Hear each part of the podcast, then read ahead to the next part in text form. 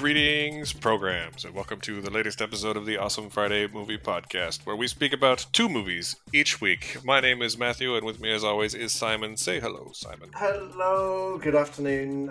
I hope everyone is well listening to us today. And you are coming to, well, at least half of this podcast is coming from my new location, live from uh, Kingsway and um, Yeah, East Van. Like, it Yeah, hasn't East. quite, quite got the same ring as New York City, but um, I am out of downtown East Side and I am slightly south of downtown East Side. But I have my own like little room now, my own little safe, warm room. So I'm very happy about that. So Yeah. hi, how are you? Hi. What's your I'm- adjective? It's I'm fine. We're all fine. It's all fine here. You know, I, I was saying before we started recording, I'm having some trouble mustering up enthusiasm for stuff today, but uh, otherwise we're fine. We're fine. Is that Everything's because fine. we have to talk about Red Notice? I mean, it's not not that. It's funny. We're, so we're going to talk about two films this week. We're going to talk about the new Apple TV Plus release, Finch, with Tom Hanks, which is quite good, and we're going to talk about the new Netflix release, Red Notice, which is aggressively mediocre. And we're not going to talk about Eternals as planned because we had a, a minor COVID-related "I had to self-isolate for three days" scare. yeah, how do you feel? Are you okay? I'm fine. I'm fine. Mhm. it's really annoying because I was talking to my boss about this. In that, like, on the one hand, I got sent home from work because I had a some minor symptoms, and on the one hand, it was super annoying because I had a ton of stuff to do that day. Uh, but on the other hand, it's actually really nice that we're prioritizing, you know, self care and normalizing staying home when you're sick and all that kind of stuff. Yeah. But the downside was that I had to go home and stay home until I didn't have any symptoms anymore, and that was the day we were supposed to see Eternals. So, Um, uh, so we didn't do that. Uh, so we'll we'll cover Eternals at some point. I'm sure it's it's Marvel. I'm sure it's fine. Yeah, we could. You know what? I'm fairly confident we could do an entire podcast on Eternals without actually having seen Eternals.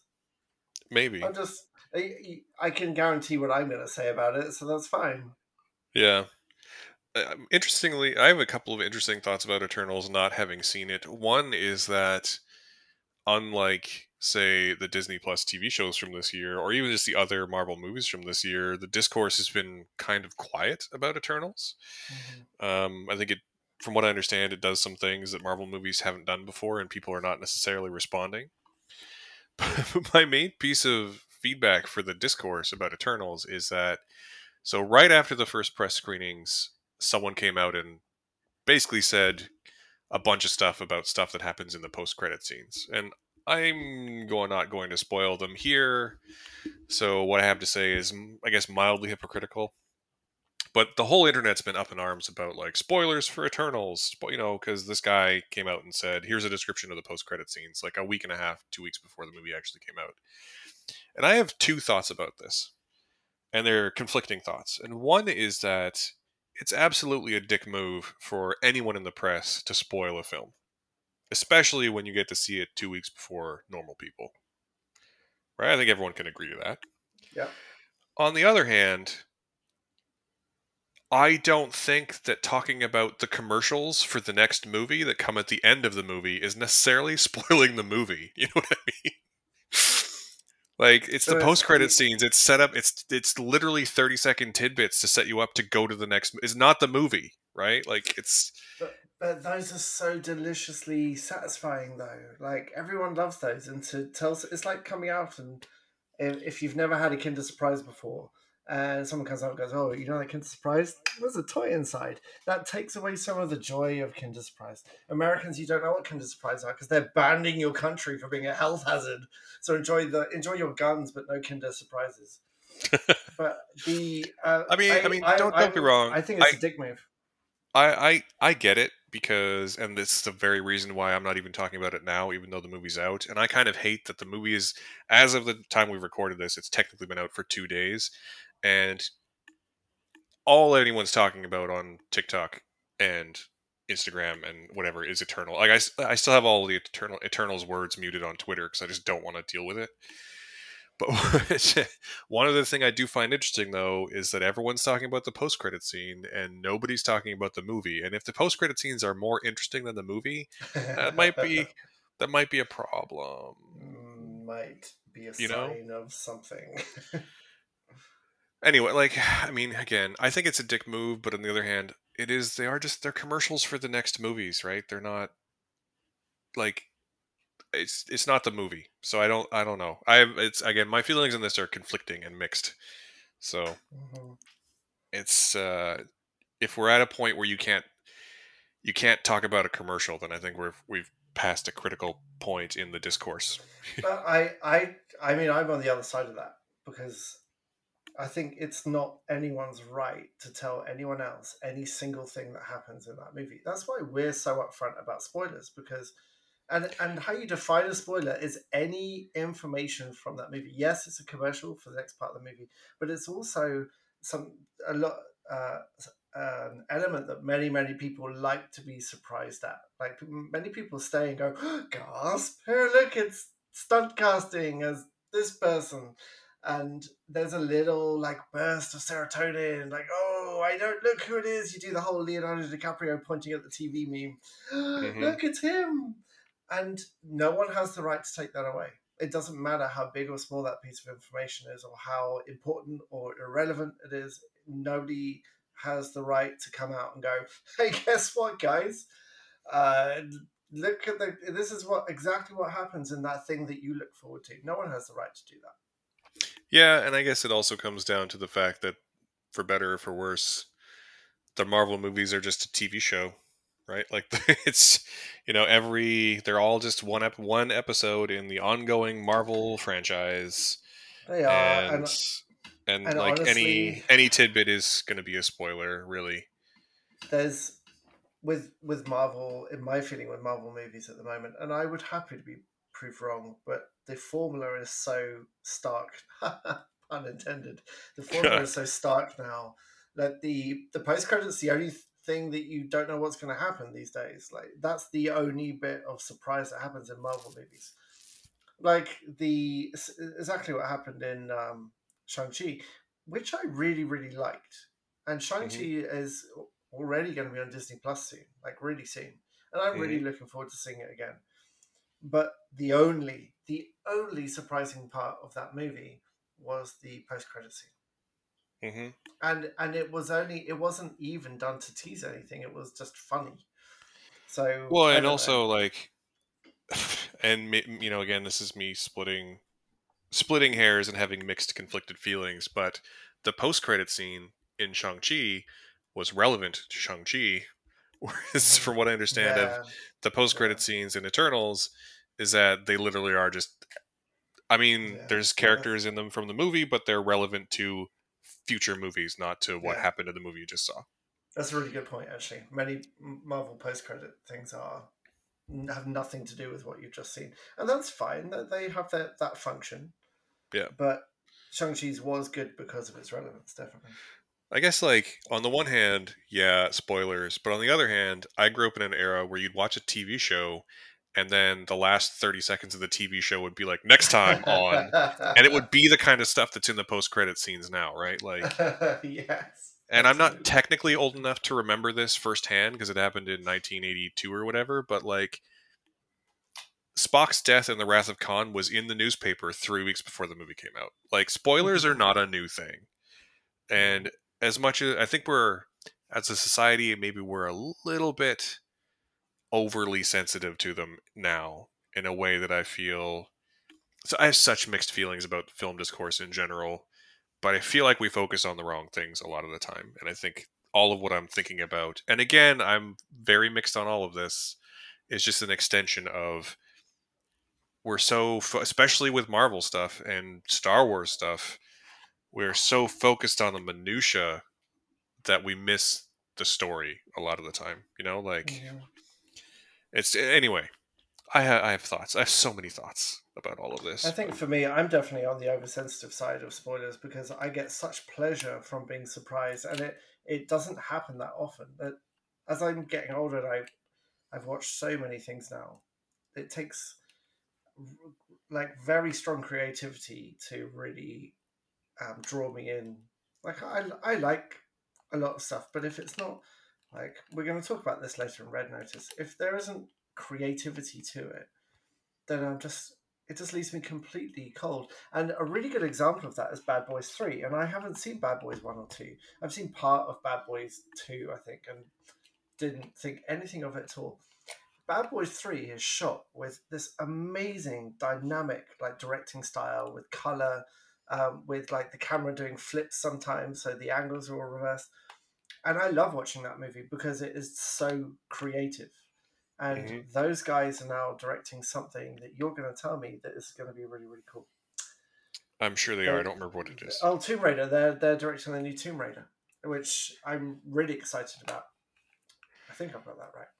But anyway um, the the every time this is why I don't read any reviews or I don't do anything about anything that I'm into anymore because uh, every single thing that sorry Adil uh, Adil and Bilal are directing Batgirl followed by uh, Beverly Hills oh. Cop 4 oh I didn't know there was a 4 uh, um, and they're also directing they're directing two episodes of the upcoming Ms. Marvel TV show. And if you've seen Bad Boys 3, you know that Ms. Marvel and Batgirl especially are going to be a fantastic fit for their for that kind of style, like color and humor and action. Um, so I'm really looking forward to that. Yeah, I on a on a related note, I really wish that you had been able to watch The Harder They Fall instead of Red Notice. But uh, what are you? Are you playing uh, with something? What's uh, that noise in the background? Is that me? You can. Yeah, it's you. I can hear that. Yeah. Look, I am. I am a perpetual fiddler, and because I've just moved house, I have a tape measure in my pocket at all times. I, I, will. I will put that down now. yeah, uh, we we are not going to talk about it because okay. I Next without week, without hyperbole, the harder they fall so I keep pretty close track of how I rate films. I know I don't put ratings on the on Awesome Friday, but when I log films and in my sort of like personal diary and on Letterboxd, I do give them a star rating out of five. And The Harder They Fall is only the sixth movie of this entire year I've given five out of five to. so, um, yeah, like westerns as a genre. I do, I do. I think they're actually a really good genre for film, but um, again, without going into any detail, it's brutal. It's a throwback to like the classic style of western. None of this revisionist. Not that revisionist westerns are bad, but like the characters are all super cool. It's very colorful. The action is brutal.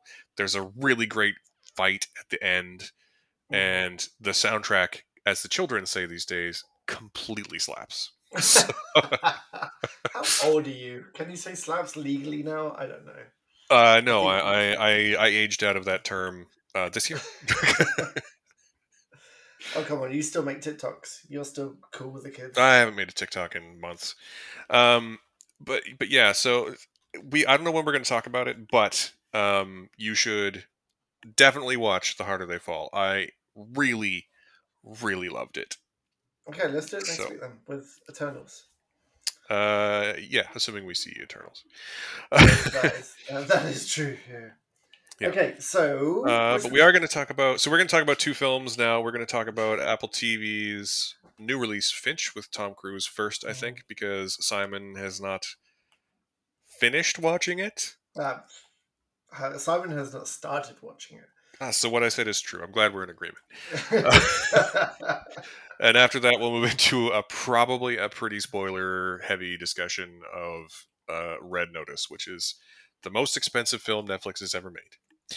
Is it really? It is apparently, yeah. But let's talk about Finch first. So, okay. for those of you who are unaware, Apple TV Plus is definitely a thing, and their track record is, as with every streaming service, mixed. Um, they've made some good stuff and some bad stuff, but Finch uh, is one of the good things. So let me take you through a brief synopsis of the plot. Uh, Tom Hanks is alone.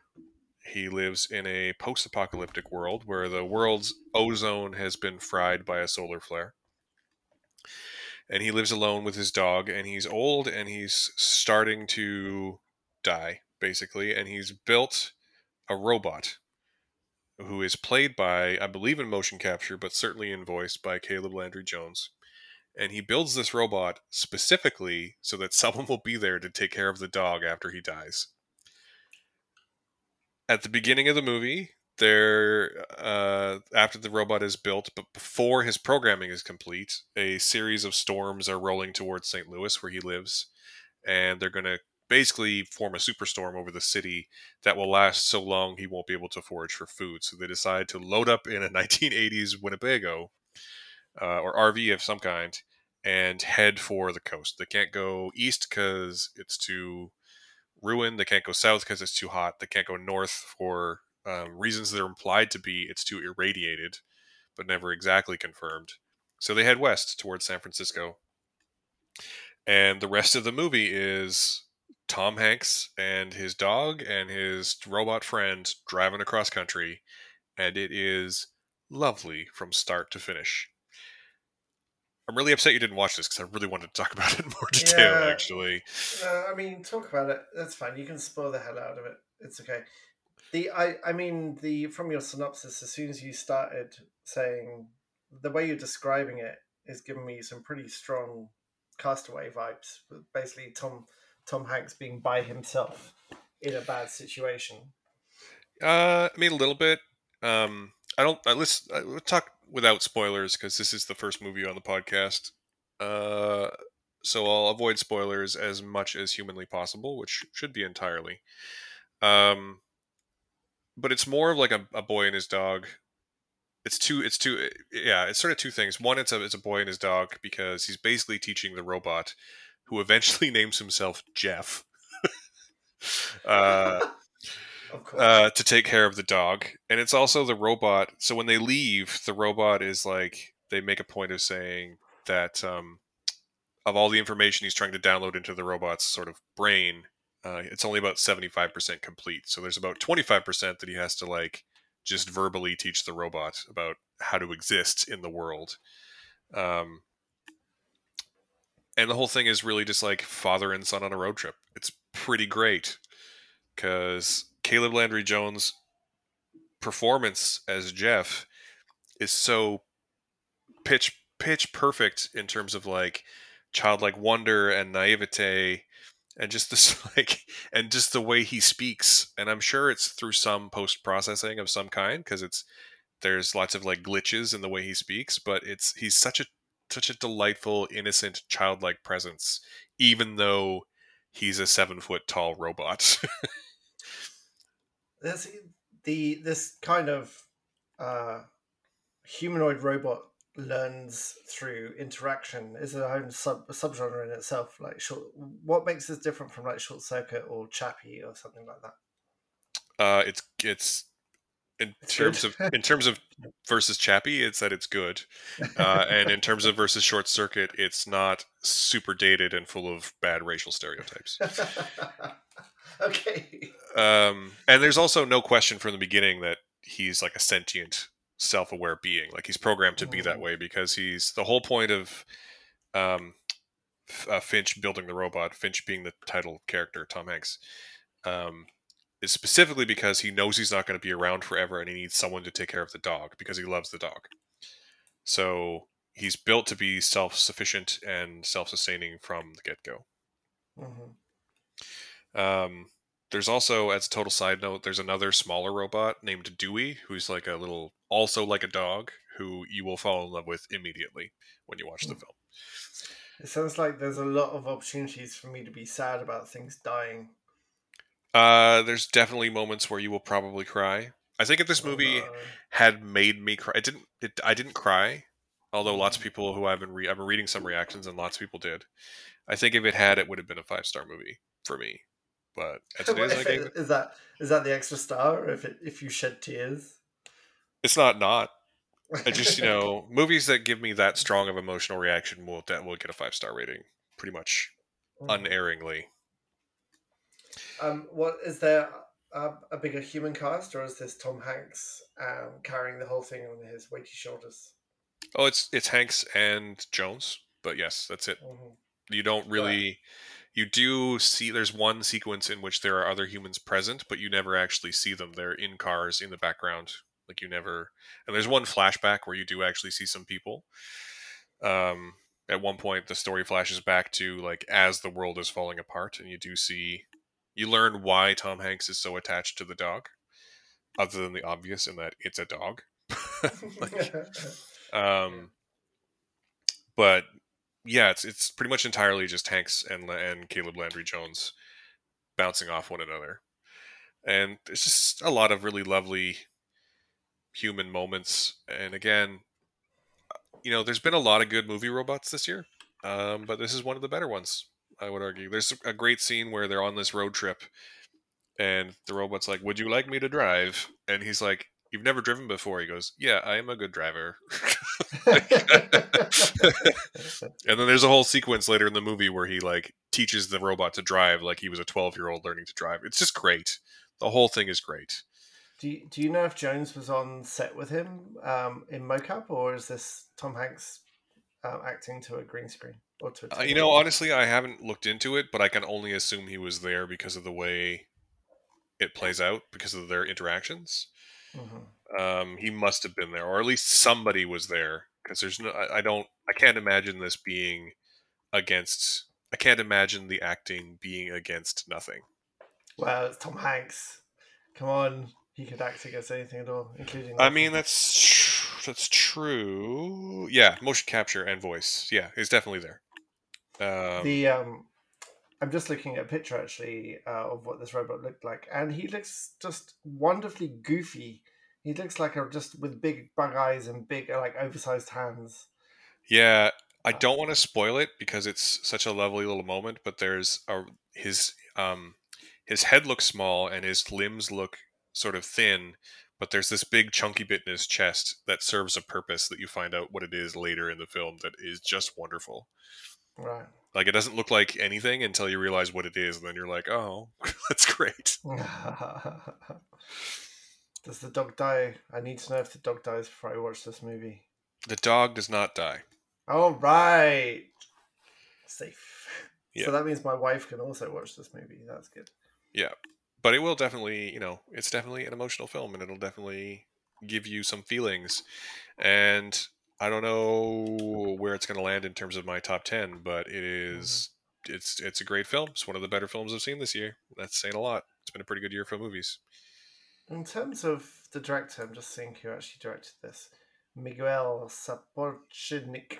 Um, does it? I things that are made specifically for TV. So this was made. This was. I assume this was an Apple production that was made for Apple TV. No, it wasn't so actually. It, it oh. was. Oh. Um, it was produced by Universal Pictures, and it was originally set to be released in theaters, and then due to the pandemic, it ah. got sold to Apple TV. Oh, okay. That that nullifies my next question. And I, I mean, we could talk about this with Red Notice though as well. That I sometimes wonder when something is made specifically for TV if you can tell from the way it's directed or shot that it's not designed for a big screen. Do you see what I mean?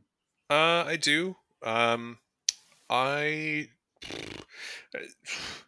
so Miguel Sapochnik has only directed two films, including this one. One was a movie called Repo Men with Jude Law and Forest Whitaker, which is a bad movie that I really enjoy. Mm-hmm. Um, and he's been very prolific in TV and oh, yeah. uh, actually won, I think, an Emmy Award for Best Director for. He directed some of your favorite episodes. For those of you who watched it, he directed basically all of your best favorite action episodes of Game of Thrones. Right. Uh, so he, he directed the, um... he directed Hardhome and he directed the Battle of the Bastards. Like in terms of like the the memorable action episodes, he's the guy. he's he's the guy right. from Game of Thrones. Um, he also directed um, uh, altered uh, an episode or two of Altered Carbon um, mm-hmm. And uh, Banshee and Falling Skies and uh, Fringe. Oh. Like the dude's been working a long time yeah, in TV. Yeah. yeah. Um, so, is this well directed then? Would you say? Oh yeah, it's wonderfully directed. Um, okay. He, what I'm trying to get to with all this, especially the Game of Thrones stuff, is that he does seem to have a good eye for combining realistic elements like Tom Hanks with sort of more fantastic elements, like a seven foot tall talking robot with an orange face. So, um, yeah, it's good. It's good. I think you should watch it. It's one of the best things Apple TV Plus has released, and Tom Hanks now has two movies on the platform, and they are both good. So he's batting a thousand. Uh, the other one is Tom Hanks' Boat Commander, Submarine Commander, something like that. Yeah, What's it's the other one? called it's called Greyhound, and he's a World War II battleship captain, and it's also like it's definitely dad action because it's a World War II battleship movie, but it's a great movie. What are you saying? I mean, I love- I. I loved I loved it. I'm just saying it's exactly the kind of movie that my dad will also love. yeah, it's pretty safe dad bet, isn't it? Battleships. Um, well, I mean, just you describing it, and it's been um, spoiler free. Thank you very much, and you've described it in enough detail for me to really, really want to watch this movie because it sounds like exactly the kind of thing. I, what I'm quite looking forward to actually after this week is actually having way more time to watch stuff.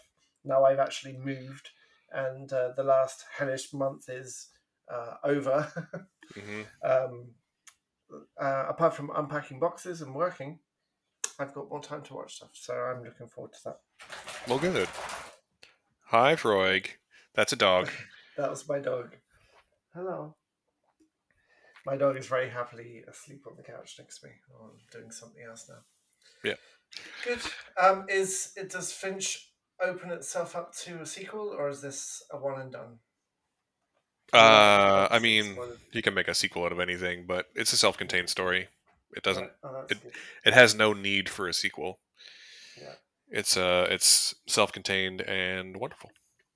Well, marvelous. And like That's- honestly, the other thing too is that everyone makes a everyone makes a big deal out of um you know guys like Andy Serkis who put in these amazing mo-capped performances, but this is one of the times where I thought, yeah, Caleb Landry Jones, let's he's let's do this thing.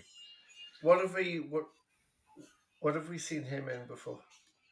Uh, lots of stuff. He was the skeezy brother in um, Us, and he was the um, he was Banshee in X Men First Class. He's in a Canadian horror film called um, oh fuck, what was it called? That Brandon Cronenberg. He's been in a ton of stuff. Anyway, you've definitely seen him before. He's a tall, skinny, ginger guy. Okay. I think I know who you mean. Was he in possession? Uh,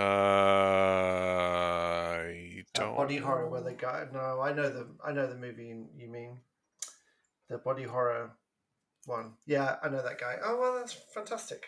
Good. I really, really want to watch it now. Sounds good. Yeah. And he's been in Well- like a ton of stuff. I think he was in three billboards outside of Ebbing, Missouri. Um, uh, the Dead Don't Die last year. Um, yeah, I mean he's been in a ton of stuff, like a ton of stuff. Cool. Solid, solid reputation as a young character actor, hmm and I think he got his real big break on Friday Night Lights, the TV show. I Oh, think yeah. so. Yeah, Makes he's sense. good shit. Good, good, good. Well that's a clear recommended for Finch. I can't wait to watch that. In Indeed. fact, I wish I had watched that. so shall we move on to our second movie? So yeah, let's talk about Red Notice. Uh, Simon, Okay. why don't you take us through Yes. a brief but spoiler-free synopsis of the aggressive mediocrity that is Red Notice? um, someone at Netflix said, "Okay, um, what's the what's the most algorithmic movie we can make? Um, with we want Ryan Reynolds, and we want him to be Ryan Reynolds, and we want The Rock, and basically we want him to be The Rock, and we're going to get Gal Gadot because she's beautiful." And um, then they pressed some buttons on a computer, and it spat out a script. And this script is about a heist and it begins with the backstory, some exposition, which is always a good way to begin a movie, about a number of gilded eggs. Apparently, these were a big deal. There were a couple of eggs hunted by various people, and these eggs are basically the if you put them together, they're worth a lot of money. That's basically the premise. And so a team of, or also these, uh, a thief, Ryan Reynolds, a cheeky thief, Ryan Reynolds, um, gruff FBI agent, The Rock, and sexy femme fatale thief, Gal Gadot. You see, they've really pushed the casting here. Um, they they all go for well, Ryan Reynolds and Gal Gadot are going for the the eggs because they want money, and The Rock's job is to try and stop them stealing because he works for the FBI.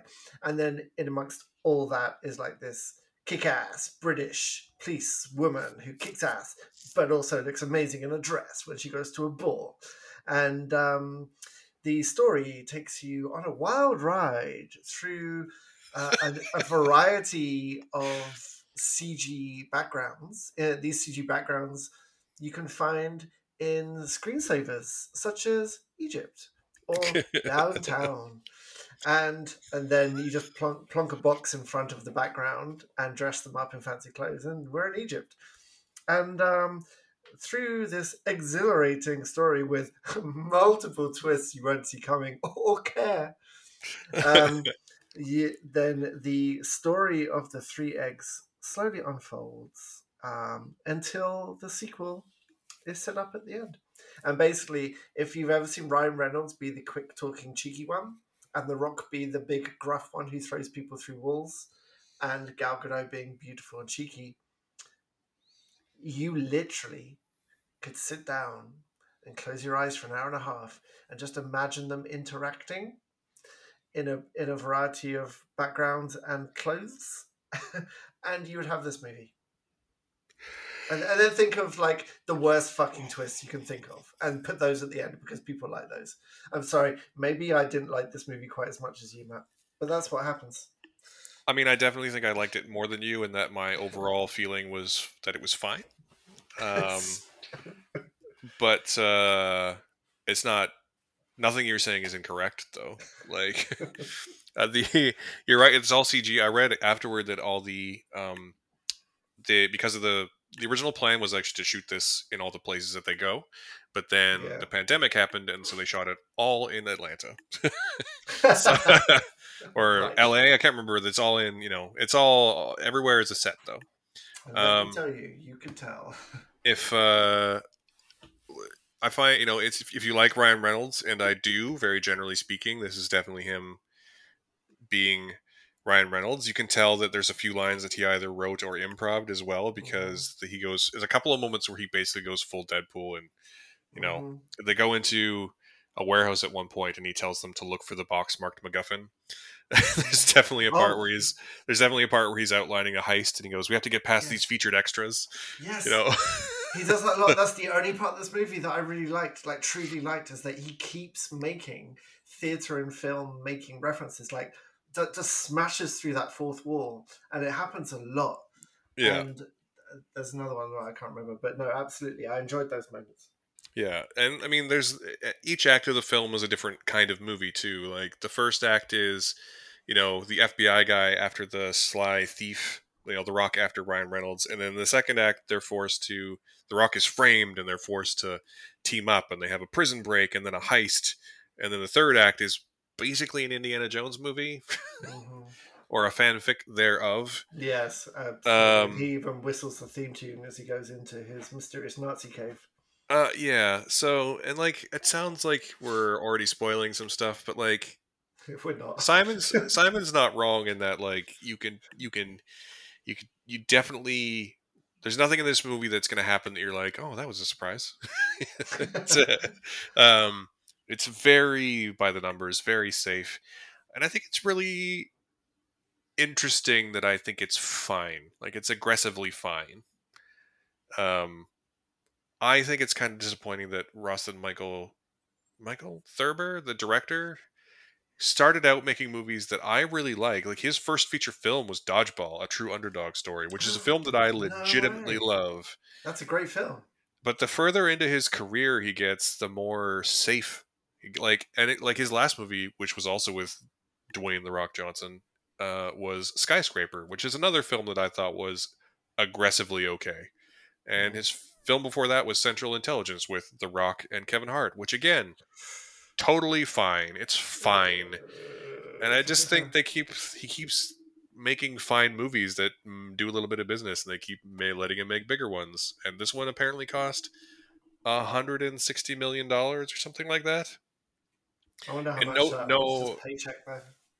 Uh, at least forty million of it was paycheck because both the both Dwayne Johnson and Gal Gadot got paid twenty million dollars each.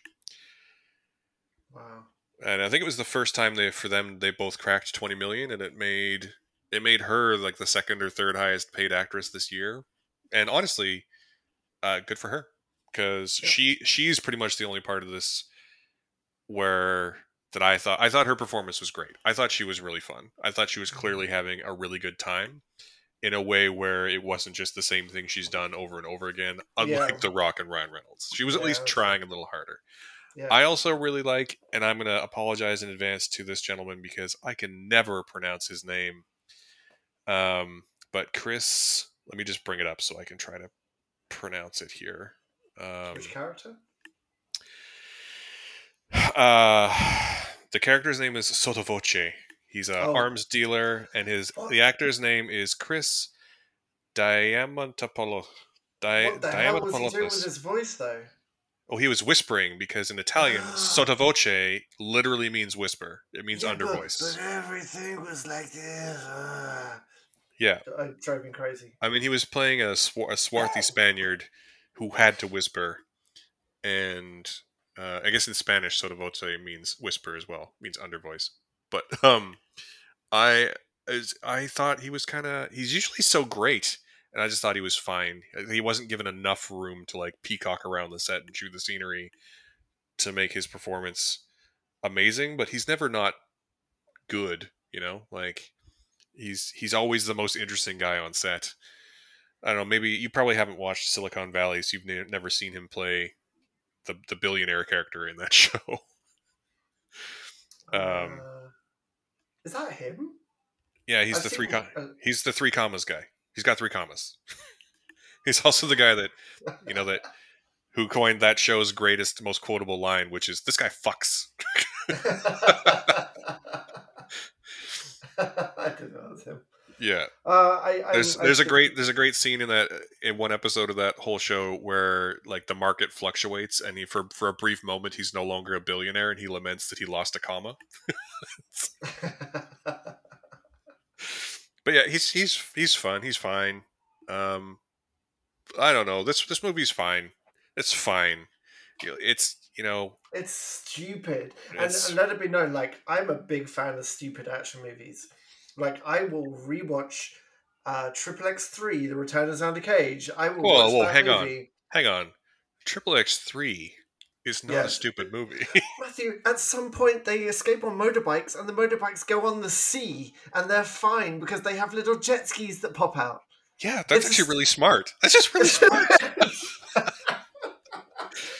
Uh, Triple X Three is a stupid, stupid movie, and it completely owns it. It embraces it, and it is brilliantly directed, and it is hilariously funny and really diverse. All of the things that Red Notice is not.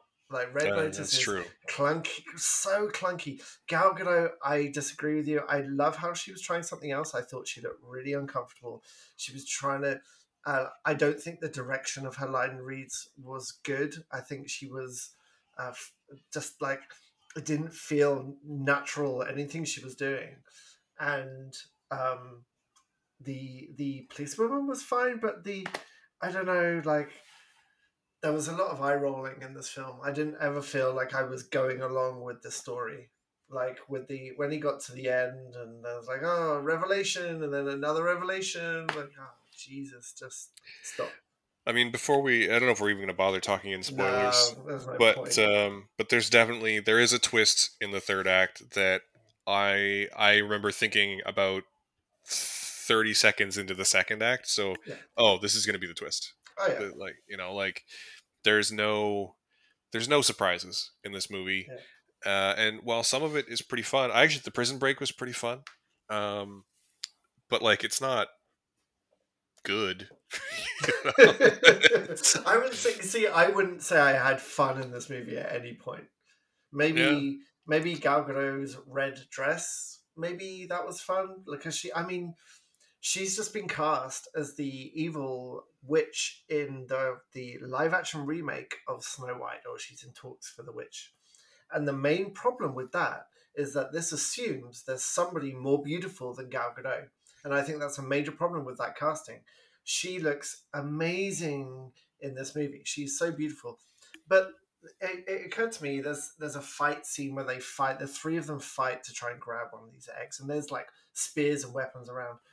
And once again, it's it's edited to shit. All the angles are too close, and I suddenly realized when when they were the action was intercut with really obvious like reaction shots, hero reaction shots, and I suddenly realized they didn't do any of this. They shot like four different reaction shots and they just got the stunt people. And that's why they cut so close and so quickly. So you can't ever tell these aren't the real actors. Mm-hmm. And so there, there's no effort to actually show you the actors doing the things they're meant to be doing. And it's just very, the whole thing is just so basic and by the book. There's no creativity to it at all. And yeah, and there's a exciting. there's a chase scene in the beginning uh, with Ryan Reynolds running through a museum that ends mm-hmm. up in actually pretty inventive, honestly, sequence on some scaffolding. But you can definitely mm-hmm. tell when it is him and when it's not.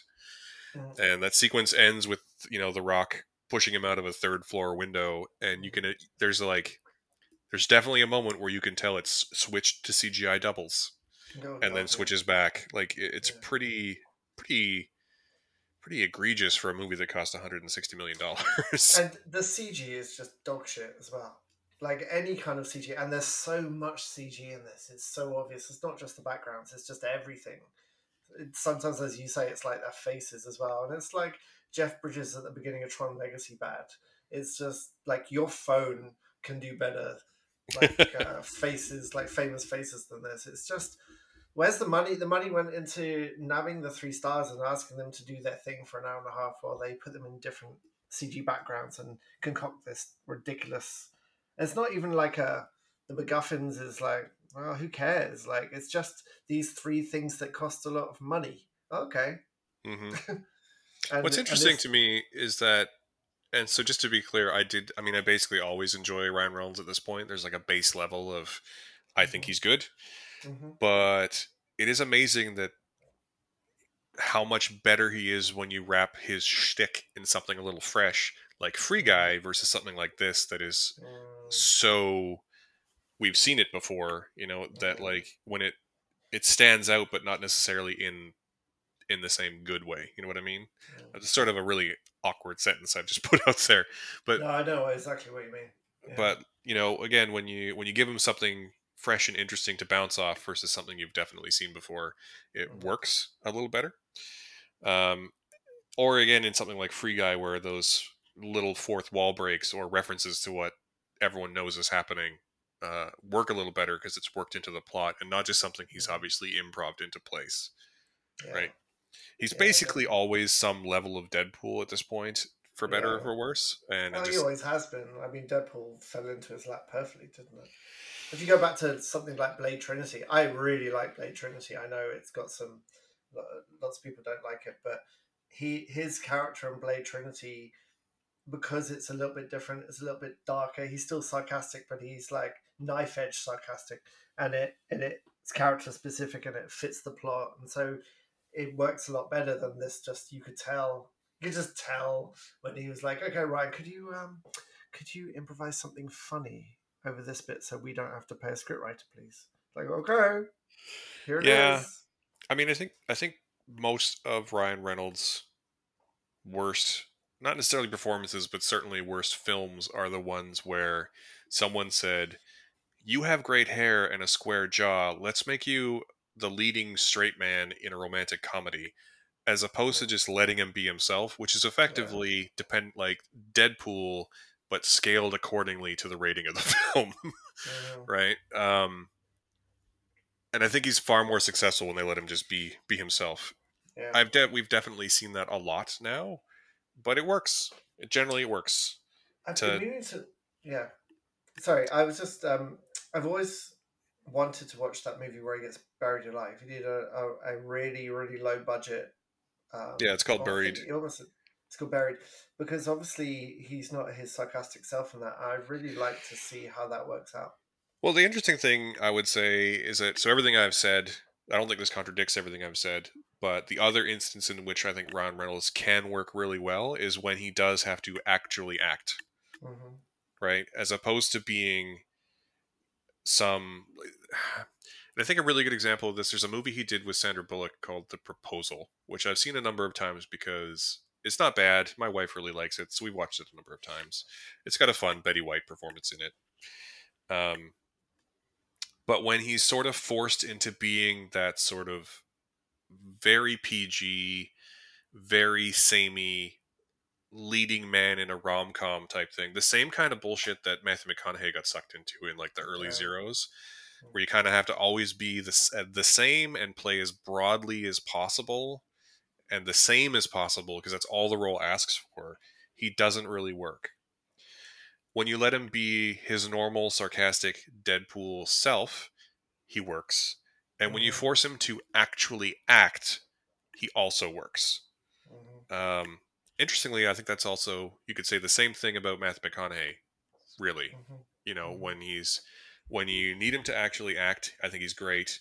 When you let him be that sort of like swaggering Texan, sort of slightly douchey, but you love him because he's gorgeous anyway, he works. And when he's just another guy in a rom com, it doesn't really work.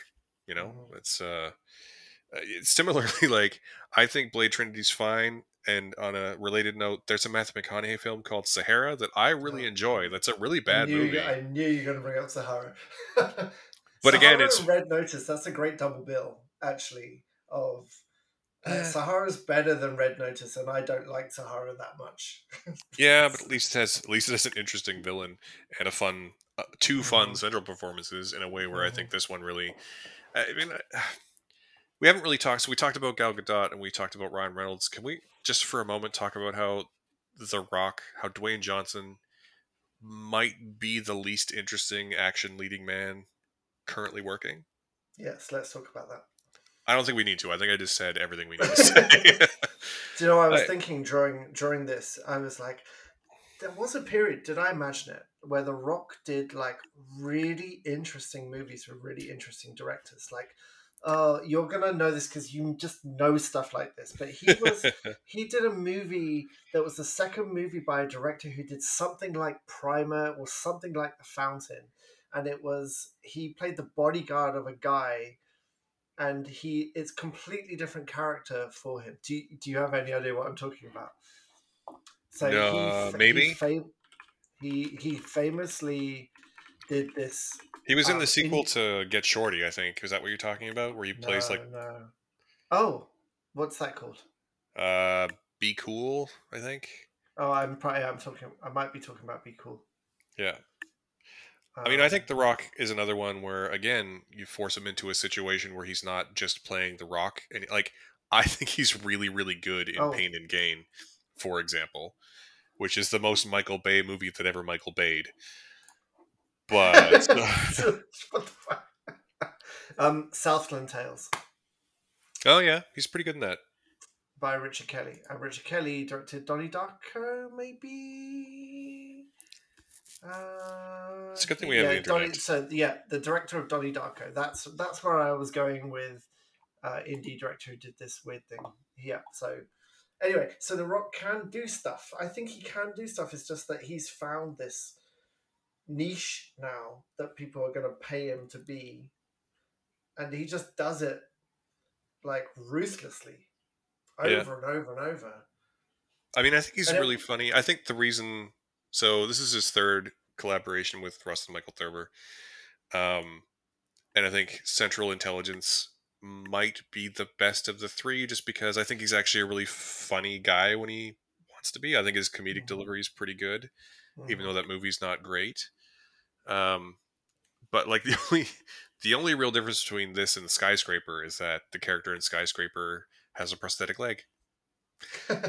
Um, but honestly, the movie would never like if you watch the movie and you miss the scene where that's revealed, you would never know it because He's often running. He never limps, and at one point he jumps from a crane to a skyscraper, a hundred stories in- in the air. So That's like, in the tra- that's in the trailer. He has a prosthetic leg and he jumps off the crane.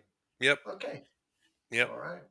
that Um, movie's I think it, yeah, what you're saying is is right. Actually, when he can be um, part of a group, when he's like doing his comedic version of himself, like in Jumanji. Jumanji is a great example because his character's meant to be this video game character, this stereotype.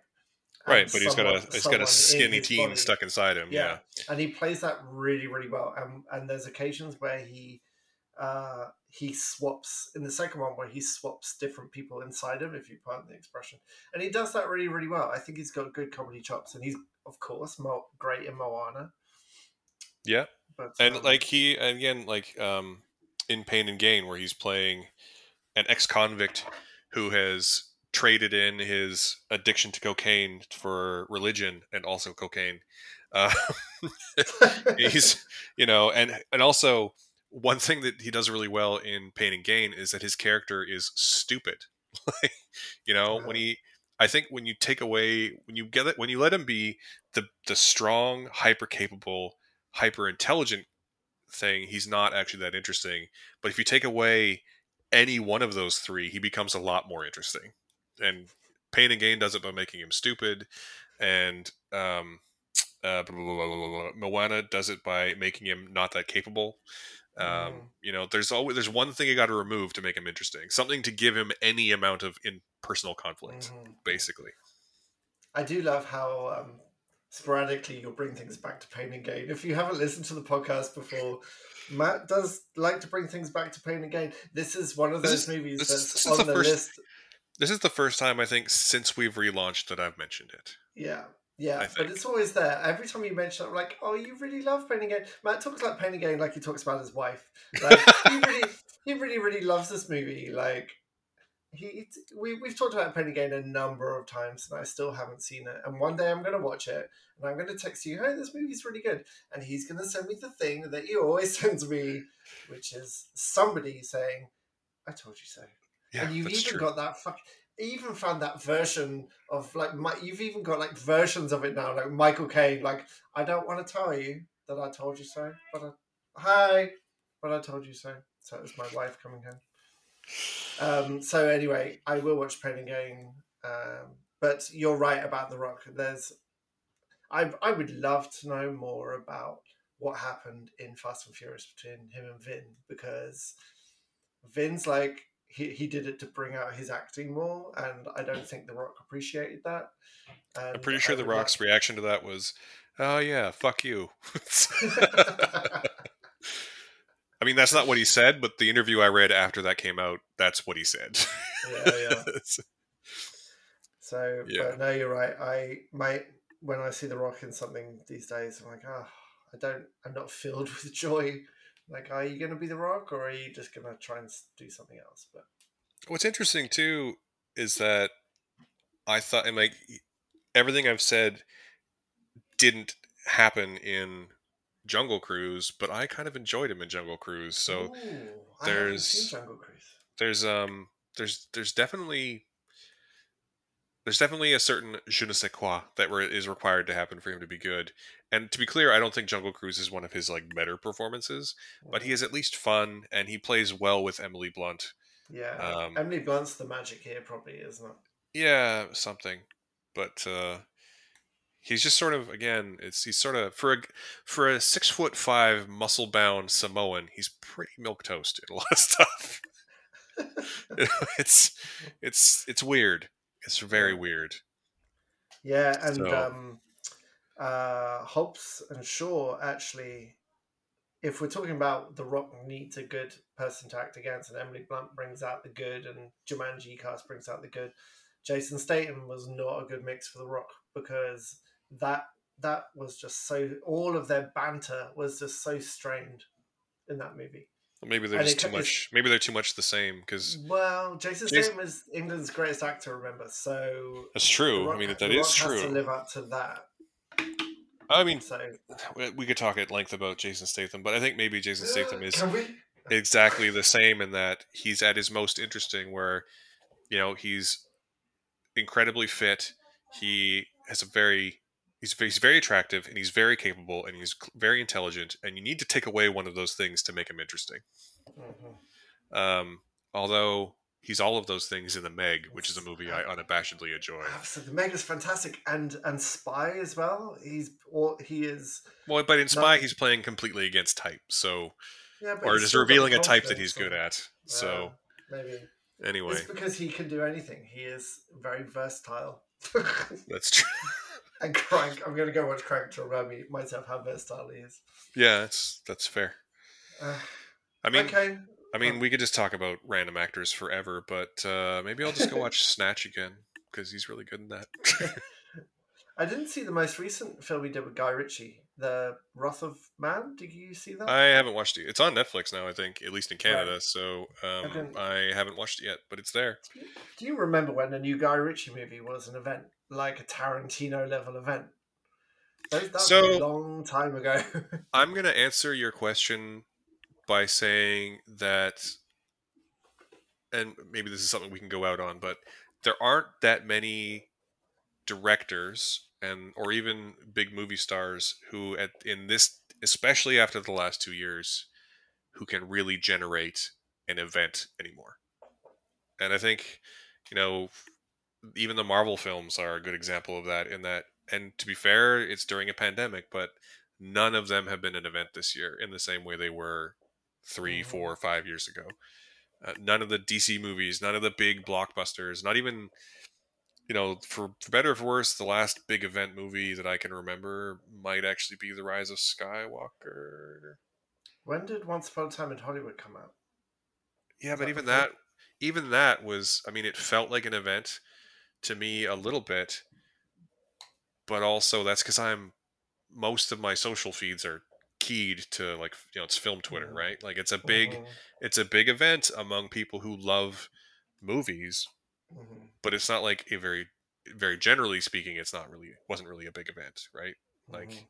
lots of people like tarantino so it was very well received and very popular but it wasn't like it did it doesn't feel to me like it was a big summer movie event in the same way that say even like original avengers or even endgame Yeah, yeah. was right it wasn't a thing that was a cultural touchstone that we all had to see Mhm. And I, I think we're sort of moving past the point where any individual performer outside of maybe like Tom Cruise are really going to be able to, or maybe Spielberg, are really going to be able to generate that anymore. Yeah. The landscape is Okay. shifted. It Huzzah. has. Yeah. Well, that bombshell. Yeah. So, uh, what do you just uh, what do you have coming up in the next week? Anything exciting? Anything you're looking forward to? We'll probably, Um, hopefully, talk about Eternals next week, along with something else. I know, yeah, hopefully Eternals and hopefully Finch, and we'll find something else. But I'm actually, um, I'm watching Love, Death, and Robots on Netflix, the second season of that at the moment, Mhm. which is fantastic. I don't know if you saw the first season. I'm also playing a video game called Riders Republic, which is totally rad. Um, basically, it's Ubisoft dropping you on a mountain, and uh, at any point you can switch between skis, snowboard, or bikes and uh, it's basically everyone plays at the same time, and it's a lot of fun.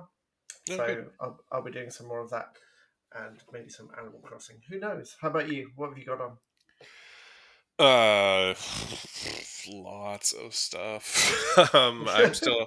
I'm currently covering the Raindance Film Festival out of London, the United Kingdom, which is a little bit awkward because of the nine-hour time difference or eight-hour time difference right now.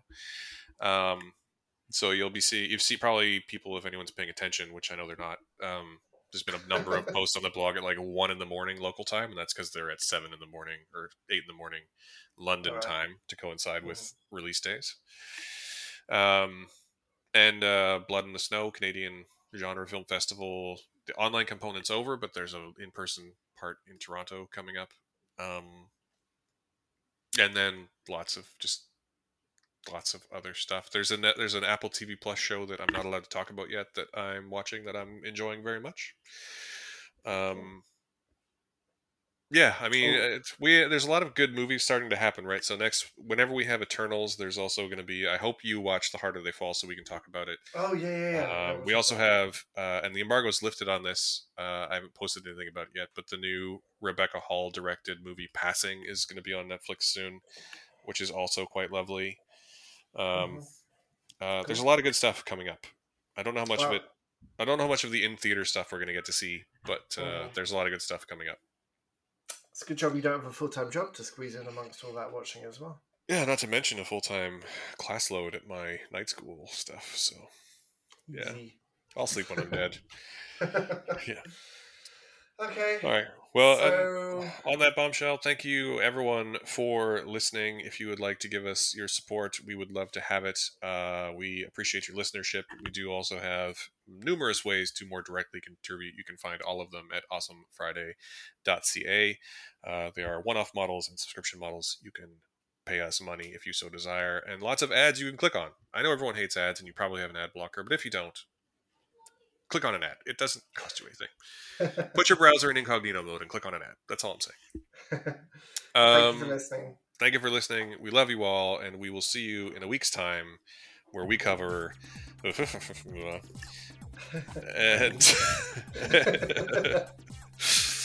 yeah, because we have a long term plan because we are professional. Anyway, uh, we love you all and have a good day. Bye. Bye, love you, bye.